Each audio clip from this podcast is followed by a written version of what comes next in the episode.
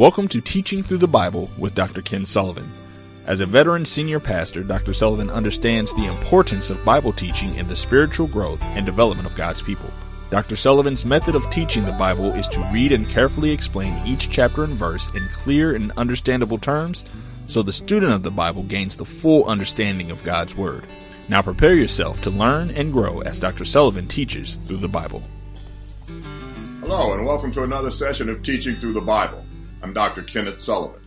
Well, today we're going to be studying in the book of Ephesians, chapter 6. We're finishing out this chapter, our final chapter in the book of Ephesians. So let's get started. I'm reading from the New International Version, Ephesians chapter 6, verses 1 through 3. Children, obey your parents in the Lord, for this is right. Honor your father and mother, which is the first commandment with a promise, so that it may go well with you and that you may enjoy long life on the earth. So Paul is opening by giving us some parental advice here. Uh, children should obey uh, their parents. Okay, so he's giving the children advice uh, that will put them in good stead. Of course, we as parents have to um, make sure that our children respect us and obey us. Uh, but Paul is, is giving the children the incentive to obey their parents. He's giving them the clear cut commandment to obey their parents just because it's the right thing to do. Children who rebel against their parents are doing great harm to, uh, to themselves because that rebellion against parental authority carries uh, over into uh, rebellion against other authority. Uh, if they begin rebelling against the parental authority, it's going to carry over into uh, rebellion against governmental authority and civil authority, law enforcement, and all these kinds of things that won't bode well for them. It creates all kinds of problems in the years to come. So parents must demand obedience. Don't let your child disrespect you and disobey you, and and uh, don't let them get in the habit of talking back and uh, it's your job to train and discipline your children to submit to your authority, uh, uh, to uh, authority in general, and and you you train them to respect uh, outside authority by training them to respect uh, your authority at home. So while they're young, it's important to um, set boundaries and and give them a system of, of rewards and punishments. It's um, discipline. If you neglect this, it will result in harm to your child. Uh, the Bible actually says that he that um, the person who will not discipline his child uh, hates his child, and and it's it's not talking about the emotional feeling that you have. It's talking about the outcome that's going to happen to the child's life. So if you don't discipline them, you're setting them up for for hardship and failure. Establish consequences for for disobedience and and enforce those consequences. You're you're not the child's best friend. Uh, you are the parent, and so God has given you greater wisdom, greater knowledge and insight, so that you can make right decisions for your children. So you can set boundaries. Yes, it is unpleasant and it's and it's grievous to apply discipline, but raising a child demands discipline and, and discipline is unpleasant, both for the child and, and for the parent in the short run. Uh, but it, but it reaps great rewards down the road. So it is necessary for the good of the child and for society at large that uh, we discipline our children, especially while they're young, and then they'll grow up respecting you and respecting other people if you train them up in the way that they should go. Now, you're not your child's friend. Again, you are his or her parent. So you have the, the that wisdom and that knowledge and that insight, and, and, and don't let them make decisions that they're not capable of making early on. Uh, don't give them options that they shouldn't have. You make the choice. You're the ones uh, that God has given oversight over your children. So you protect them by making uh, a, a certain choices for them you must make the choices for them. Many of those choices you can give, you can allow them to make some minor choices when they're young, but they don't know enough, uh, and and especially in their teenage years, they're they, they are uh, vulnerable. And uh, they will look at you as the enemy when you set those boundaries because when they get to be teenagers, they think that they know more than they do know. So those are the turbulent years, those adolescent years, those teenage years. They don't know enough to make certain choices. So you have to be wise enough to make them for them and be firm enough to stand by your decisions.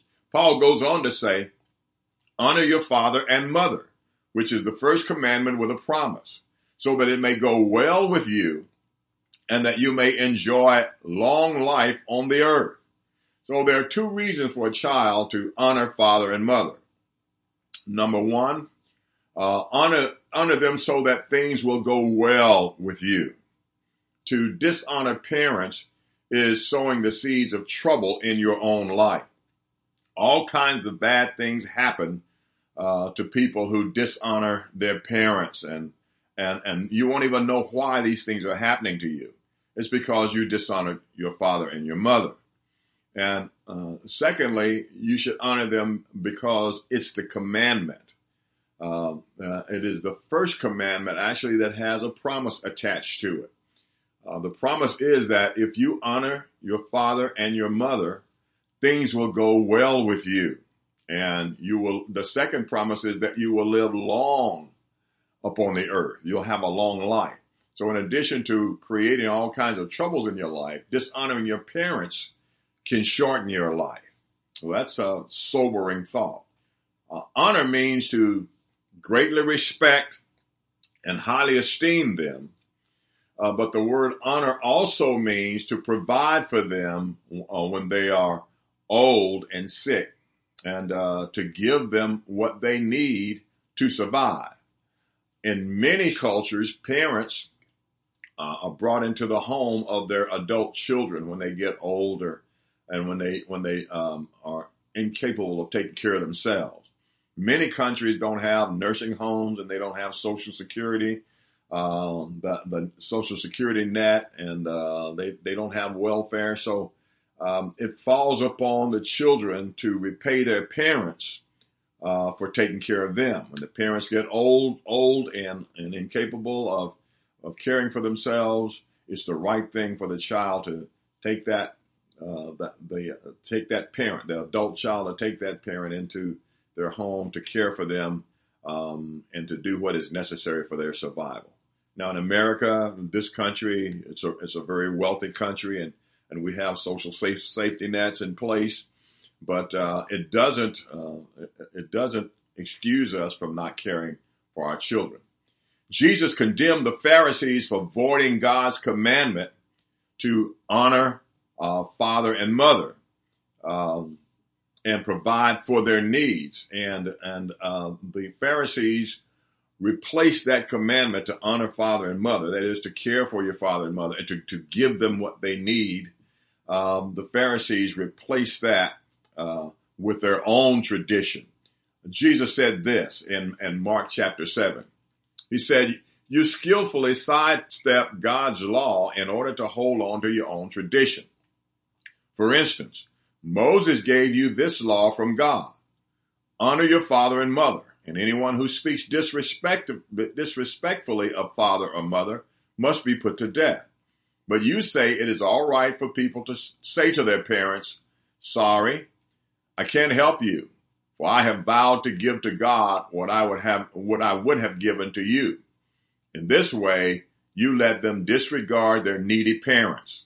And so you cancel the word of God in order to hand down your own tradition. And this is only one example among many others. That's Mark chapter 7, verses 9 through 13 in the New Living Translation.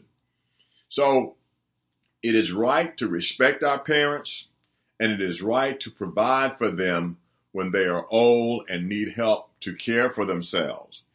Uh, again, in America, there are systems to help with uh, uh, the care of the elderly, but this does not excuse us from helping with the care and provisions of our parents. Now I'm reading verse 4. Fathers, do not exasperate your children. Instead, bring them up in the training and instruction of the Lord. So, fathers should not irritate or provoke to anger or antagonize their children. Um, fathers should be reasonable with the demands that they make. Don't be a tyrant. Uh, I know of a particular uh, father who never, I never heard him say a kind word to his children. He only com- uh, communicated to them in harsh and abrasive tones. That is wrong. That is frustrating your children. That um, that is provoking your children to anger. That is exasperating them. Uh, fathers, when you have to punish uh, your child, do it, but not with a grudge. Uh, but do it as a responsibility. When the discipline is over, don't keep harping on it. Excuse me. Let it go and resume a kind and friendly and loving demeanor. Let your normal demeanor be one that is uh, amenable, that is, that is kind and, and friendly. When the child is not doing anything that merits discipline, then uh, uh, be cheerful and joyful and kind to, to your children. Only when they cross the line, when they get into rebellion and they do things, uh, get into disobedience, do you uh, get firm with them and uh, and and perhaps you might change your tone, but don't walk around fussing and angry all the time, um, creating a storm in your home all the time. Let your normal de- demeanor be an agreeable one. Children are learning, and and they will do a lot of things that you don't like. They're going to make mistakes. You don't punish your children when they have accidents. If they knock over, spill the milk because they're awkward. If they if they break something unintentionally, um, um, I don't care how valuable it is. It's not a time to discipline your child for something that they did not intentionally do. Um, choose your battles and don't make life miserable for your child and for everyone else. Now, there are times that you have to be stern, but not all day, every day. Compliment your children when they when they get it right. Praise them often. Find things that you can praise them for. Catch them doing something good that you can praise them for and affirm them and show them love and and uh, don't um, degenerate into this harsh, abrasive tone uh, all the time. Express love and appreciation for them just because they are your children. Instead of provoking them, the Bible says, bring them up in the training and instruction of the Lord. Teach them about the right ways of the Lord. Pray with them. Read the scriptures with them. Let them see you praying. Uh, let them see you being kind to their mother and, and uh, um, just set the kind of tone that you want for your child to follow. Explain things to them. Answer their many questions. Children are filled with questions, especially when they're young. Um, that's God's doing. God made them inquisitive because that's how they gather knowledge. They're curious about everything because they don't know much and they have a lot to learn, so they're hungry for knowledge. So they will ask you a thousand questions. Try to answer them all patiently. Tell them that they were created to be something great and that you are there to help them to develop that greatness. Teach them and coach them and train them in, in, in how to grow into the man or, or woman of God that they were created to be. Amen. All right. Now I'm reading verses 5 through 9. Slaves, obey your earthly masters with respect and fear and with, and with sincerity of heart. Just as you would obey Christ, obey them, not only to win their favor, when their eye is on you, but as slaves of Christ, doing the will of God from your heart. Serve wholeheartedly, as if you were serving the Lord, not people, because you know that the Lord will reward each one for whatever good they do, whether they are slave or free. And masters, treat your slaves in the same way. Do not threaten them, since you know that he who is both their master and yours is in heaven, and there is no favoritism with him. Now, this commandment for slaves to obey their masters is uh, in several of, of, Paul's letters here. And um, I always address it with the same way. Slavery was a way of life in the Roman Empire, but it was never God's will to enslave innocent people. In the ancient world, there were a number of ways a person could become a slave. Number one, um, they were the survivors of a lost war, and they became the slaves of the victors. Those who won uh, would enslave the ones who lost. That's one way people became slaves. Uh, secondly, people could people who could not uh, pay their debts. They made debts, they couldn't pay them. Well, they had debtors' prisons, uh, uh, or in ancient times, you became the slave of the person that you owed until you worked that debt off. Okay, so that's another way that people became slaves. Uh, and then thirdly, sometimes people who were destitute and in danger of starvation would uh, enslave themselves. They would they would give themselves over to someone who had means and became their slaves just for the sake of survival. Uh, and then, lastly, the fourth way that people became slaves was uh, uh were, were, they were kidnapped. They were uh, kidnapped from their homes, from their families. They were shackled and brutalized and uh, and, and battered into submission.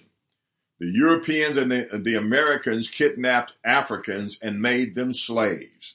Uh, some Americans tried to make slaves of the Native Americans, but they didn't make good slaves.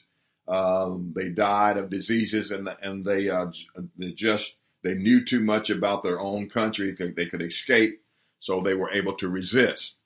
Um, but I don't believe that these Americans and Arabs and Euro- European slave owners and slave traders were Christians. In fact, abolitionists used the Bible to condemn slavery and slave holders. In Exodus chapter 21 and 16, it says this Whoever steals a man and sells him, and anyone found in possession of him, shall be put to death. Okay, that's in Exodus 21 16 in the um, uh, uh, in Exodus 6, uh, 21 16. Okay.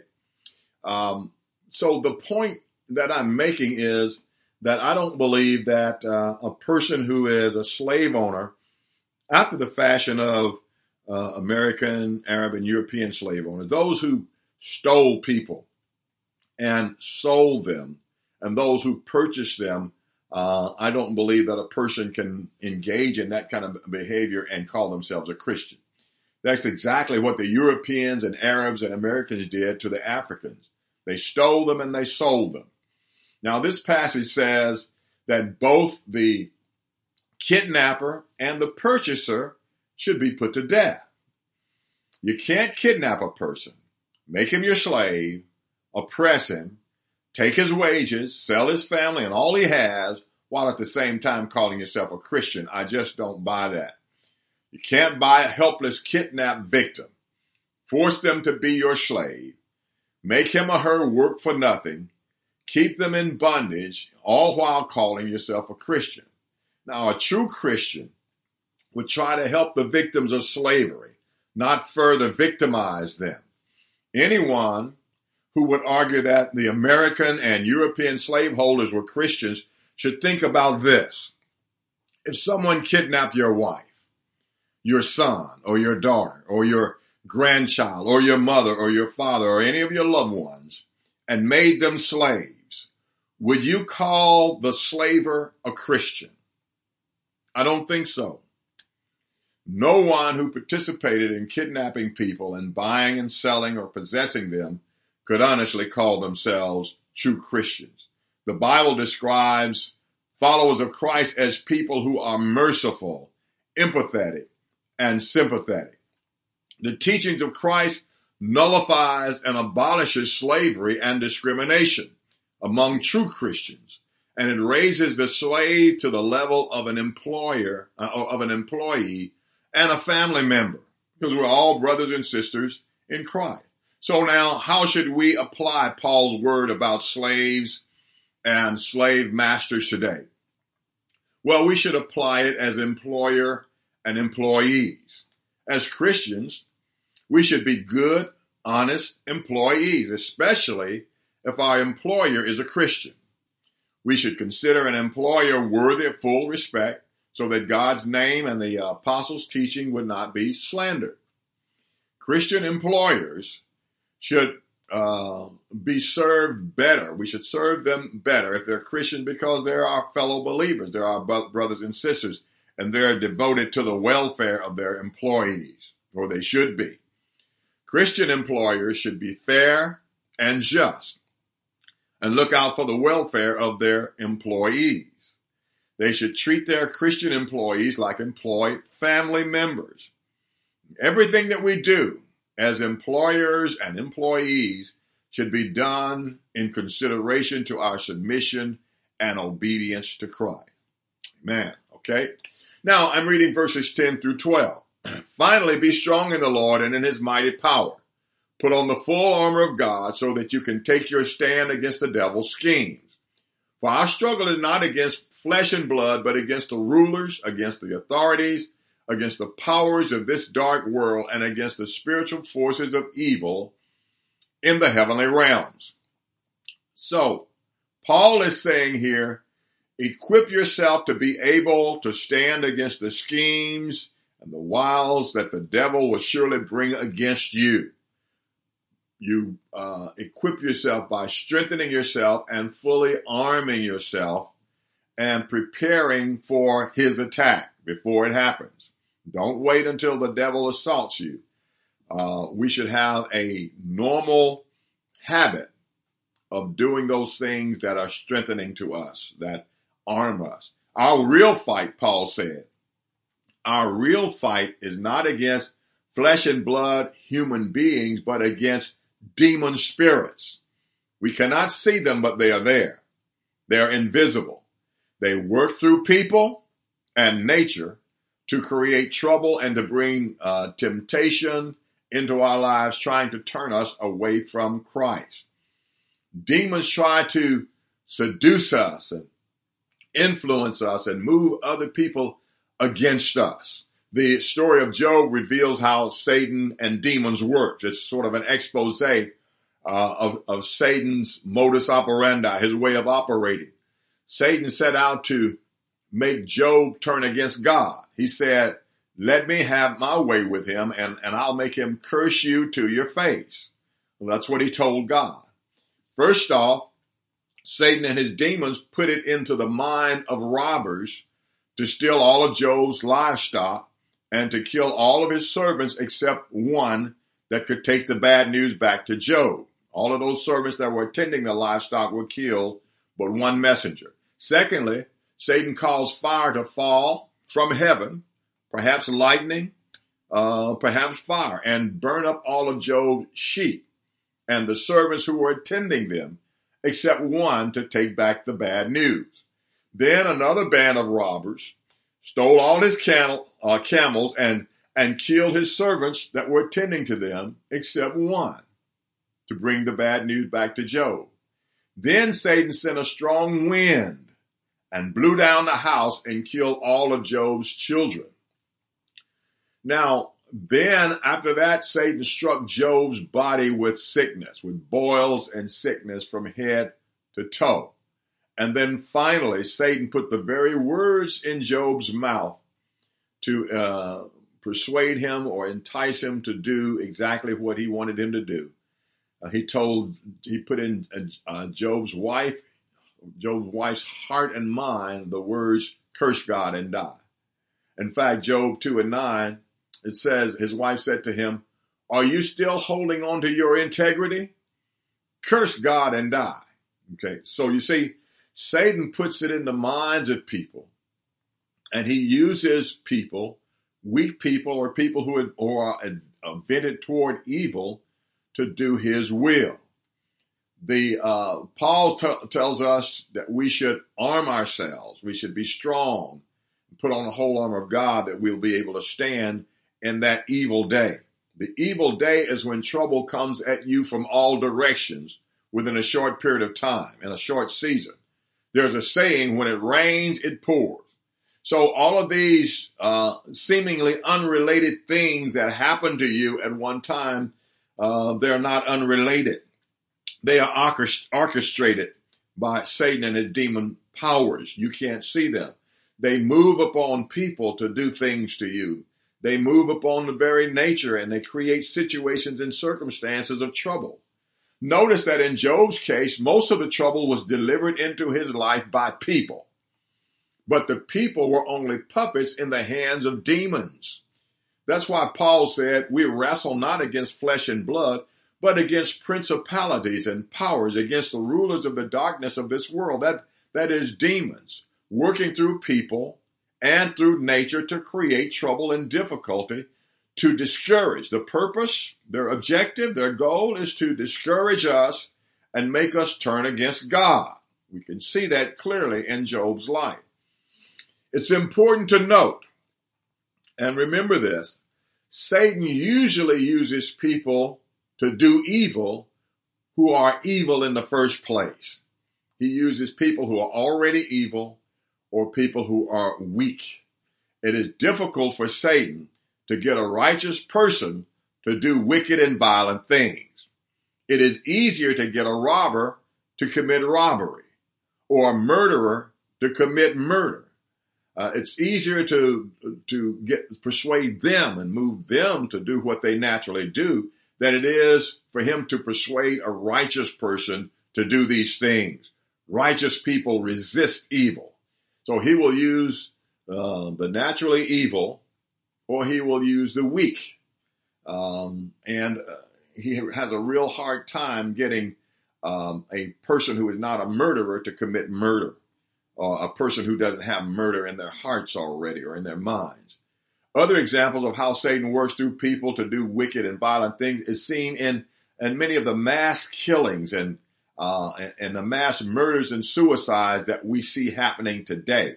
He uses people who are who have this kind of a murderous spirit and may not be known to the people around them, but they have this thing in them, uh, this this vent toward doing evil, this propensity to do evil, uh, and so he puts it in their mind to go and shoot up a school or shoot up a hospital or, or, or find innocent people. He just puts the thought in their minds and the motivation, and he moves them to doing what's evil. Satanic spirits spark violence and even move people to start wars. But the person he uses has violence and wickedness in his or her heart to begin with. If you want to execute someone, you don't throw them into a, a herd of sheep. They won't do anything but you throw them into a den of lions and then they'll be torn to pieces. So that's how Satan works. He uses people who are bended toward evil or people who are weak to do his bidding. So that's why Paul tells us not to be weak, to be strong. We're more vulnerable to Satan's influence. Um, naturally, if, if we're Christians, uh, we're not under his domination, but we can be under his influence. He can do us to do little wicked things. He can get us to gossip, or he can get us to be jealous, or he can get us to undermine each other and, and do little stuff like that. He'll have a hard time getting you to, to murder someone or to do some of the big, uh, the terrible, heinous uh, uh, crimes or sins, but he'll entice you to do little stuff if you're weak. Now, verses 13 through 17. Therefore, put on the full armor of God so that when the day of evil comes, you may be able to stand your ground. And after you've done everything to stand, stand firm then, with a belt of truth buckled around your waist, with the breastplate of righteousness in place, and with your feet fitted with the readiness that comes from the gospel of peace. In addition to all this, take up the shield of faith, with which you can extinguish all the flaming arrows of the evil one. Take the helmet of salvation and the sword of the Spirit, which is the word of God now, understanding that these seasons of satanic attack comes into all of our lives, Paul warns us to strengthen ourselves and fully arm ourselves so that we can withstand these stormy seasons. They come and they go like storms. Using the illustration of a soldier who is fully armed and ready to do battle, Paul gives us a list of the articles of armor that we need to put on. Now, we can only expect to stand if we are strong and fully armed. If we um, if, if if we do everything necessary necessary to stand, we will be able to stand. Now, the first article of armor that Paul mentions is the belt of truth.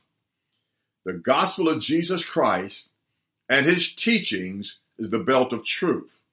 It is the foundation from, from, for, uh, for all of the other armor. It is what all the other armor rests on and hangs on. Our faith begins by hearing the truth. And as we continue to hold to the truth and learn more truth, we become freer and freer because we become stronger and stronger. Peter asked the word, I believe in 2 Peter chapter 1, do you want more and more of God's kindness and peace? Then learn to know him better and better.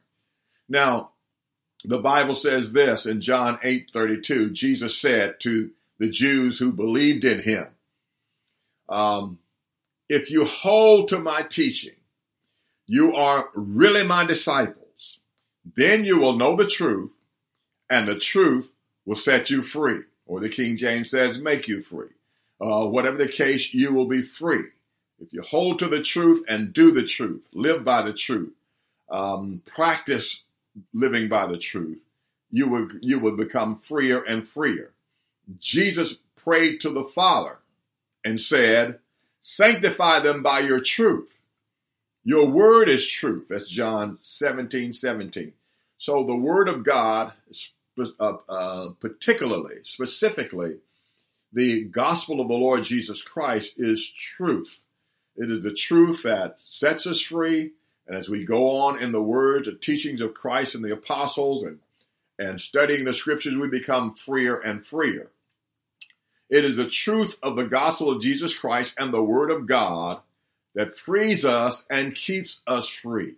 We have to gird ourselves with this truth like a belt.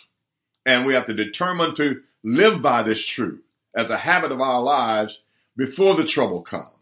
Don't wait until the trouble starts. Prepare yourself for war in a time of peace. We must be honest and sincere in our faith and the way we live. We have to hold firmly to the truth and don't let it go. We have to refresh ourselves regularly with the truth of the gospel of Jesus Christ and the word of God. Arm yourself with the truth. We have to keep talking in truth, uh, keep living by the truth, keep renewing your mind with the truth, read and meditate on the truth, sing about the truth, sit under those who preach and teach the truth. Just continually take in truth. Now, the second article of armor, armor that Paul mentions is the breastplate of righteousness. When we enter into Christ, we put on his righteousness. We are made the righteousness of Christ. 2 Corinthians 5:21 says, "We are made the righteousness of, uh, of God in Christ." So Jesus commands us to seek the kingdom of God above all else and and and its righteousness and live righteously and and we will and he will give us everything else that we need that's in matthew 6 33 so determined to live a life of righteousness through the power of the holy spirit god works in us giving us the desire to obey him and giving us the ability to obey him that's found in philippians chapter 2 verse uh, 12 verses 12 and 13 so god is working in us and we work with God. He gives us the desire to do what is right, and He gives us the ability to do what is right. And so we should take that as that desire and that ability and do what is right. we're called to be diligent in living a life of righteousness that reflects our position and status in Christ. Right in the middle of Job's suffering, when the devil was bringing his worst against Job, and Job was experiencing the worst trouble in his life. These are the words that he said in Job 27 My righteousness I hold fast and will not let it go. My righteousness I hold fast and will not let it go. That's Job 27 and 6 in the King James Version. So Job was determined to hold on to his righteousness. And that's what we have to hold on to before the trouble comes and when the trouble comes and after the trouble comes, we should be people of righteousness. No matter what we go through, We should follow Job's example and hold on to our righteousness and do the right thing. The Apostle John said this Dear children, don't let anyone deceive you about this. When people do what is right, it shows that they are righteous, even as Christ is righteous. That's 1 John 3 and 7 in the New Living Translation. Now, the third article of armor that Paul mentions is the readiness that comes from the gospel of peace. He said, having your, in the King James, having your feet shod in the gospel of peace, uh, putting on the, the, the shoes of the gospel of peace. Now, we should stand on and stand in this gospel of peace. The gospel message um, is is is that the message of the gospel. I want to make this clear is that through the sacrifice of Jesus Christ on the cross, we have peace with God and we have eternal life. That's the essence of the gospel message. God offers this peace through faith in Christ. We have to walk in this truth wherever we go, like shoes. Walk in this truth that through the sacrifice of Jesus Christ on the cross, we now have peace with God through faith in the Lord Jesus Christ. Now we prepare ourselves with this truth in our minds and our hearts. We have to be willing to share this gospel of peace with anyone who asks a reason for the hope that is within us with meekness and fear. Uh, so we live and we walk in this gospel of peace. Now, the fourth article of armor is the shield of faith that extinguishes all the devil's flaming arrows. Faith, like all the other articles of armor, hangs on truth. Faith comes by hearing the word of God. That's Romans 10 17. So, our faith is activated first through the preaching of the gospel, uh, and then it feeds and it grows on the word of God. Our faith is activated when we hear the gospel message and then we believe it. That's our faith being born. Our faith in Christ and his word drowns out the fiery arrows of the devil. In other words, the weapons of Satan won't work against us if we hold on to our faith, if we stand in faith, we're able to withstand the assaults of the devil. Okay. Now, some examples of Satan's arrows are discouraging circumstances, disappointment, trouble, betrayal by friends and loved ones, sickness. Some of these things may hurt, but they do not destroy us if we're strong and if we're well armed. They won't cause us to, to fall uh, uh, or to turn against God if we hold on to our faith. Don't let your faith go. Don't let go of your faith. Feed it every day with the Word of God and with prayer and with regular church attendance. Feed your faith. And, and uh, someone said, feed your faith and starve your doubts to death. Now, the fifth article of armor is the helmet of salvation. The helmet of salvation is not what you have on your head, but what you have in your head and in your heart. The hope uh, or the expectation of salvation is the helmet of salvation, the hope or the expectation, not an empty wish, but an expectancy. Uh, salvation includes a number of good things. Some are happening to us now, and some are promised to us in the future. The things that happen in our, our lives in, uh, right now includes the forgiveness of sins, freedom from slavery to sin, a new and abundant life, joy and peace, fellowship with God, inclusion into the into the body of Christ. These are things that we're already experiencing and we're already enjoying. The things that we can expect includes a new glorified body, sinless and immortal. Okay? A sinless, immortal, glorified body that is vented to do right instead of vented to do wrong. New heavens and a new earth, are part of that salvation package, where there is no sin, where there is no pain, where there's no disappointment.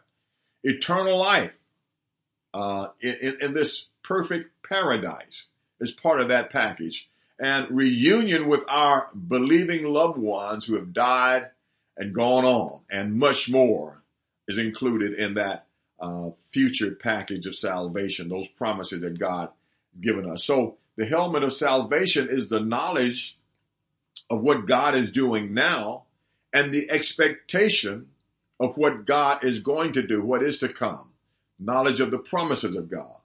Because we believe the gospel, we keep our mind and our eyes focused on the prize. The best is yet to come. And so we focus on this instead of our momentary troubles that come our way. That's what's in our minds and in our hearts. That's what keeps us motivated. That's what keeps us going forward. We encourage ourselves by pulling out the promises of God, by looking at what is ahead of us, and we're able to press on. We're able to fight off discouragement. That's the helmet of salvation in our head and in our hearts. We fully expect the redemption of our bodies. We expect that. It's not an empty hope, it's an expectation. We fully expect eternal life. We fully expect new heavens and a new earth. We fully expect to rule and reign with Christ on this, on this new earth. We, we wear this hope, this expectation like a helmet, and we stay focused on the coming of Christ and the transformation and the restoration of all things. This protects our minds from discouragement and despair. That's the helmet of salvation. We resolve or we receive tremendous comfort by focusing on these amazing promises of God. Okay?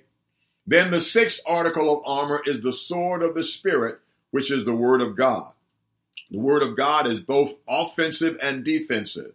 We can use it to resist Satan's temptations and devices, and we can use it to advance into Satan's territory and set his captives free, make new converts for Christ, uh, and to strengthen them in the faith. Jesus set the example of how we are to use the word of God, the sword of the Spirit, to counter the enemy's assaults. When he was being tempted by Satan, with each temptation, Jesus countered with a passage of scripture. That's in Matthew chapter 4, verses 1 through 10, if you want to read that. Jesus countered each temptation with a passage of scripture. So we should use the word of God to resist Satan's temptations. We should memorize scripture to use to speak back against our uh, the demon forces that we know are, are behind our circumstances, behind the assaults of people who come against us, and behind all the troubles in our lives. We need to memorize scripture and have them ready on our tongue so when the trouble comes, we can speak to those things like Jesus did. The Word of God also strengthens us and helps us to avoid falling into sin. David said these words, Thy word have I hid in my heart that I might not sin against thee. That's Psalm 119, 11 in the King James Version. And the word of God also lights the way before us and shows us the right path to walk. David also said, Thy word is a lamp unto my feet and a light unto my path. That's Psalms 119 and 105. Now I'm reading verses 18 through 20. And pray in the Spirit on all occasions with all kinds of prayers and requests. With this in mind, be alert and always keep on praying for all the Lord's people. Pray also for me, that whenever I speak, words may be given me so that I will fearlessly make known the mystery of the gospel, for which I am an ambassador in chains.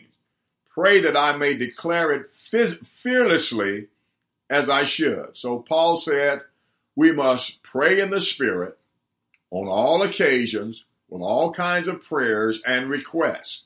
And Paul even said, pray for me so that I can do, have the courage to do what I want to do. And we'll touch on that in a little bit. Praying in the Spirit is praying in the power and the will of the Holy Spirit and in accordance to the Spirit's leading and direction. That's praying in the Spirit.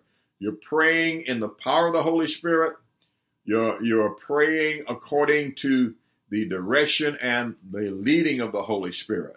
We are clearly informed on most of what we are to pray for. Specifically in this passage of scripture, Paul tells us what to pray for. That if we read the scriptures, we will know what to pray for and what we should not pray for. Um, by the word of God, and particularly here, we are given information on what to pray for. So we have to educate ourselves through the word of God so we will won't be praying for things that are out of the will of God. The Bible also indicates that praying in the spirit is praying in tongues, okay? Paul wrote these words in 1 Corinthians.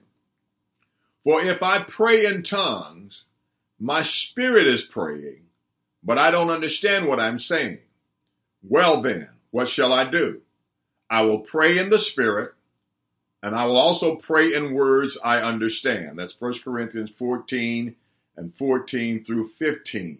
Okay, so um, praying in the spirit includes praying in tongues, praying in unknown languages. That is something that the unction of the Holy Spirit gives us. Since Paul said we should pray with all kinds of prayer in this passage, praying in tongues is included along with praying with the understanding and in the power and will of the Holy Spirit. Now, verse 18 says, Be alert and always keep on praying for all the large people. Christians are commanded to be alert and watchful, and we are to pray for our brothers and sisters worldwide, not just those who are in your denomination uh, or in, in or in your local church, or if you're not part of a denomination in your affiliation or your local church. We are all brothers and sisters, regardless to the denominational affiliation.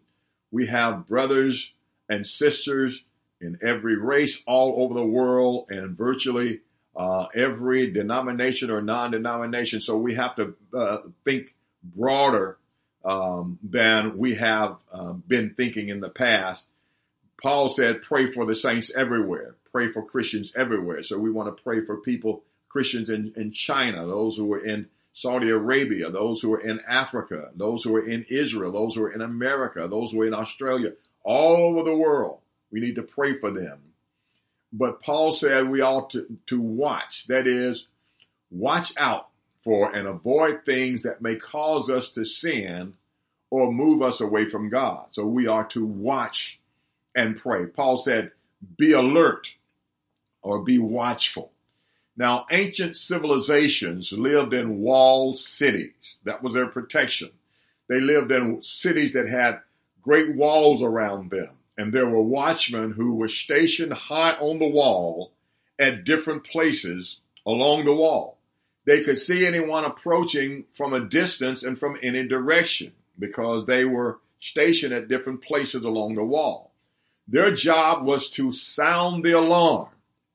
If an enemy soldier uh, or if any enemy soldiers were approaching, they were to sound the alarm so that everybody could could arm themselves and get to the wall and, and fight off the enemy. The survival of an entire city depended on early warning from the watchman on the wall. Okay. And because a watchman's job was so critical to everyone's survival, if he fell asleep on the job, he was subject to execution. Now, this is the idea that Paul is conveying to us.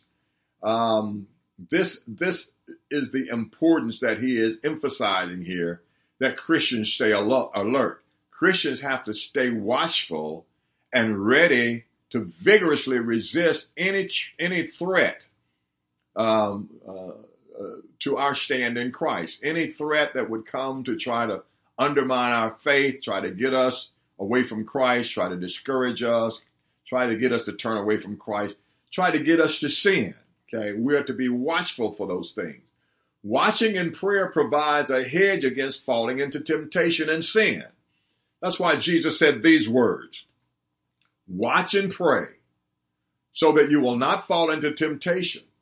The spirit is willing, but the flesh is weak. That's Matthew 26 41.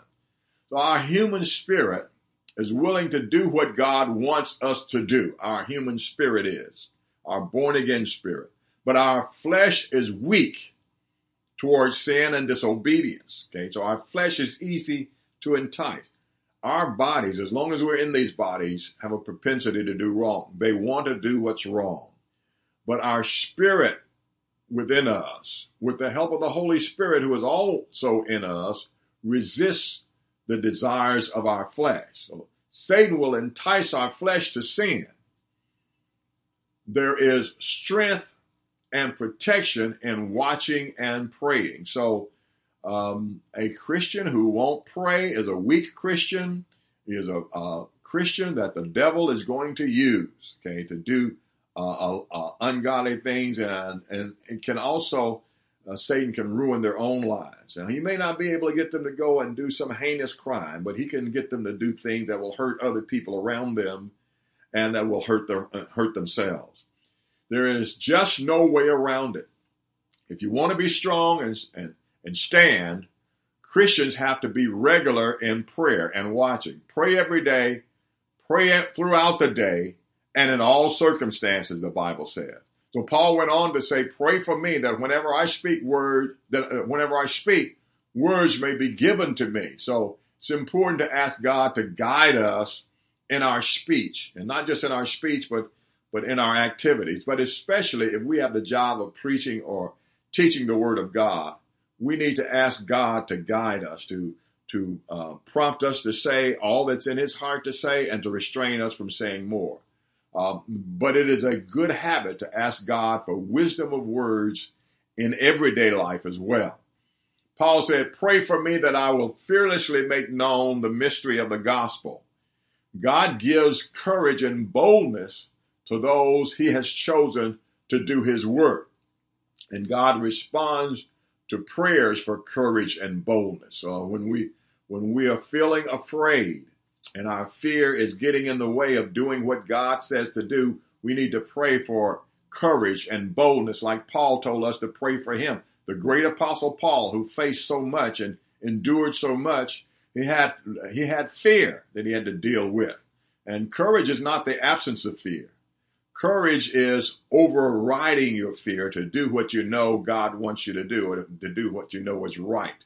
Um, soldiers, when they go into battle, may be scared to death, but they override those fears and they do what uh, what they have to do. In the book of Acts, Peter and company prayed, "And now, O Lord, hear their threats and give us, your servants, great boldness in preaching your word." Okay, that's Acts chapter 4, verse 29. God filled them with the Holy Spirit and gave them boldness, and they continued to preach the word of God and had signs following them.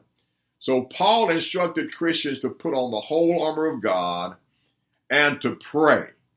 Now it's important to note that it is not enough to partially arm ourselves. If we put on part of the armor, we will be partially successful, but partial success is failure. Paul said in verse 13, Put on the full armor of God so that when the day of evil comes, you may be able to stand your ground. After you have done everything to stand, then stand, okay?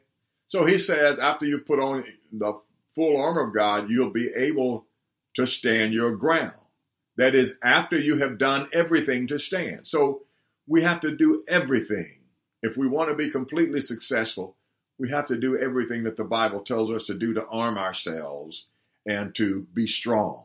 And that is put on the whole armor of God, of course, and uh, strengthen ourselves through prayer, through the Word of God, through fellowshipping with the people of God.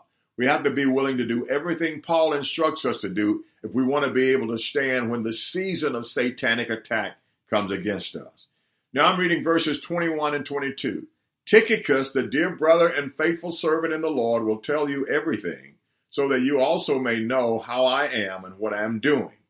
I'm sending him to you for this very purpose, that you may know how we are, and that he may encourage you. Tychicus was one of Paul's traveling companions who was sent by Paul to give a full report on, on Paul's ministry and well being. He was also probably instructed to gather information from the Ephesians uh, um, about their progress so he could report back to Paul. Now I'm reading verses 23 and 24, and we'll finish this chapter. Peace be to the brothers and sisters, and love with faith from God the Father and the Lord Jesus Christ. Grace to all who love our Lord Jesus Christ with an undying love. Well, that brings us to the close of Ephesians chapter 6 and the end of the book of Ephesians. I hope you were blessed by our study through this great book today. It's been a pleasure to study the, the uh, uh, book of Ephesians with you, and I look forward to our next study. Until then, may God bless you. Thank you for tuning in to Teaching Through the Bible with Dr. Ken Sullivan. We hope this program has benefited you in your Christian walk. For a free download of this program and to browse Dr. Sullivan's books, videos, and audio titles, visit our website at emergecurriculum.com. Please tune into our next teaching session on Vision Stream Network or listen on demand from our podcast.